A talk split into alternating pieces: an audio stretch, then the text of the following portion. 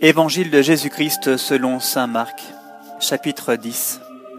Partant de là, il vient dans le territoire de la Judée et au-delà du Jourdain, et de nouveau les foules se rassemblent auprès de lui, et selon sa coutume, de nouveau il les enseignait. S'approchant, des pharisiens lui demandaient Est-il permis à un mari de répudier sa femme? C'était pour le mettre à l'épreuve. Il leur répondit Qu'est-ce que Moïse vous a prescrit? Moïse, dirent-ils, a permis de rédiger un acte de divorce et de répudier. Alors Jésus leur dit, C'est en raison de votre dureté de cœur qu'il a écrit pour vous cette prescription. Mais dès l'origine de la création, il les fit hommes et femmes. Ainsi donc l'homme quittera son père et sa mère, et les deux ne feront qu'une seule chair. Ainsi ils ne sont plus deux mais une seule chair. Eh bien ce que Dieu a uni, l'homme ne doit point le séparer. Rentrés à la maison, les disciples l'interrogeaient de nouveau sur ce point. Et il leur dit, Quiconque répudie sa femme et en épouse une autre commet un adultère à son égard. Et si une femme répudie son mari et en épouse un autre, elle commet un adultère. On lui présentait des petits enfants pour qu'il les touchât, mais les disciples les rabrouèrent. Ce que voyant, Jésus se fâcha et leur dit, Laissez les petits enfants venir à moi, ne les empêchez pas, car c'est à leur pareil qu'appartient le royaume de Dieu. En vérité, je vous le dis, quiconque n'accueille pas le royaume de Dieu en petit enfant n'y entrera pas. Puis il les embrassa et les bénit en leur imposant les mains. Il se mettait en route quand un homme accourut et s'agenouillant devant lui, il l'interrogeait. Bon maître, que dois-je faire pour avoir en héritage la vie éternelle? Jésus lui dit, pourquoi m'appelles-tu bon? Nul n'est bon que Dieu seul.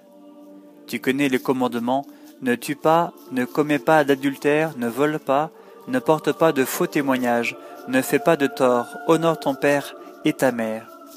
Maître, lui dit-il, tout cela je l'ai observé dès ma jeunesse. Alors Jésus fixa sur lui son regard et l'aima, et il lui dit, Une seule chose te manque, va, ce que tu as, vends-le et donne-le aux pauvres, et tu auras un trésor dans le ciel, puis viens, suis-moi. Mais lui, à ces mots, s'assombrit, et il s'en alla contristé, car il avait de grands biens. Alors Jésus, regardant autour de lui, dit à ses disciples, Comme il sera difficile à ceux qui ont des richesses d'entrer dans le royaume de Dieu. Les disciples étaient stupéfaits de ces paroles, mais Jésus reprit et leur dit, Mes enfants, comme il est difficile d'entrer dans le royaume de Dieu, il est plus facile à un chameau de passer par le trou de l'aiguille qu'à un riche d'entrer dans le royaume de Dieu. Ils restèrent interdits à l'excès et se disaient les uns aux autres, Et qui peut être sauvé? Fixant sur eux son regard, Jésus dit, Pour les hommes, impossible, mais non pour Dieu, car tout est possible pour Dieu.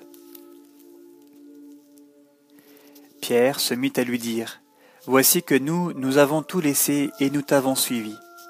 Jésus déclara, En vérité je vous le dis, nul n'aura laissé maison, frère, sœur, mère, père, enfant ou champ à cause de moi et à cause de l'Évangile, qui ne reçoive le centuple dès maintenant, au temps présent, en maison, frère, sœur, mère, enfant et champ, avec des persécutions, et dans le monde à venir la vie éternelle. Beaucoup de premiers seront derniers, et les derniers seront premiers. Ils étaient en route montant à Jérusalem, et Jésus marchait devant eux, et ils étaient dans la stupeur, et ceux qui suivaient étaient effrayés. Prenant de nouveau les douze avec lui, il se mit à leur dire ce qu'il allait lui arriver. Voici que nous montons à Jérusalem, et le Fils de l'homme sera livré aux grands prêtres et aux scribes. Ils le condamneront à mort, et le livreront aux païens.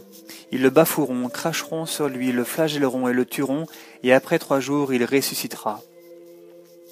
Jacques et Jean, les fils de Zébédée, avancent vers lui et lui disent Maître, nous voulons que tu fasses pour nous ce que nous allons te demander.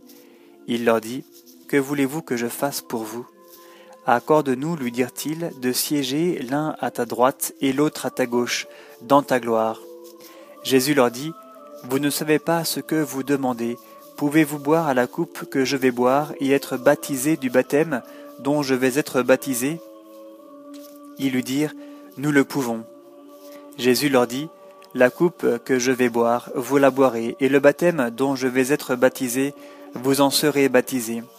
Quant à siéger à ma droite ou à ma gauche, il ne m'appartient pas de l'accorder, mais c'est pour ceux à qui cela a été destiné. Les dix autres qui avaient entendu se mirent à s'indigner contre Jacques et Jean.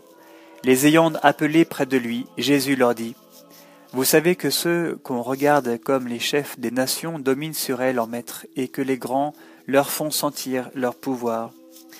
Il ne doit pas en être ainsi parmi vous. Au contraire, celui qui voudra devenir grand parmi vous sera votre serviteur, et celui qui voudra être le premier parmi vous sera l'esclave de tous. Aussi bien le Fils de l'homme lui-même n'est pas venu pour être servi, mais pour servir et donner sa vie en rançon pour une multitude. Ils arrivent à Jéricho, et comme il sortait de Jéricho avec ses disciples et une foule considérable, le fils de Timée, Bartimée, un mendiant aveugle, était assis au bord du chemin. Quand il apprit que c'était Jésus le Nazarénien, il se mit à crier, Fils de David, Jésus, aie pitié de moi. Et beaucoup le rabrouaient pour lui imposer silence, mais lui criait de plus belle, Fils de David, aie pitié de moi. Jésus s'arrêta et dit, Appelez-le. On appelle l'aveugle en lui disant Aie confiance, lève-toi, il t'appelle. Et lui, rejetant son manteau, bondit et vint à Jésus. Alors Jésus lui adressa la parole. Que veux-tu que je fasse pour toi? L'aveugle lui répondit, Rabouni, que je recouvre la vue. Jésus lui dit, Va, ta foi t'a sauvé. Et aussitôt il recouvra la vue, et il cheminait à sa suite.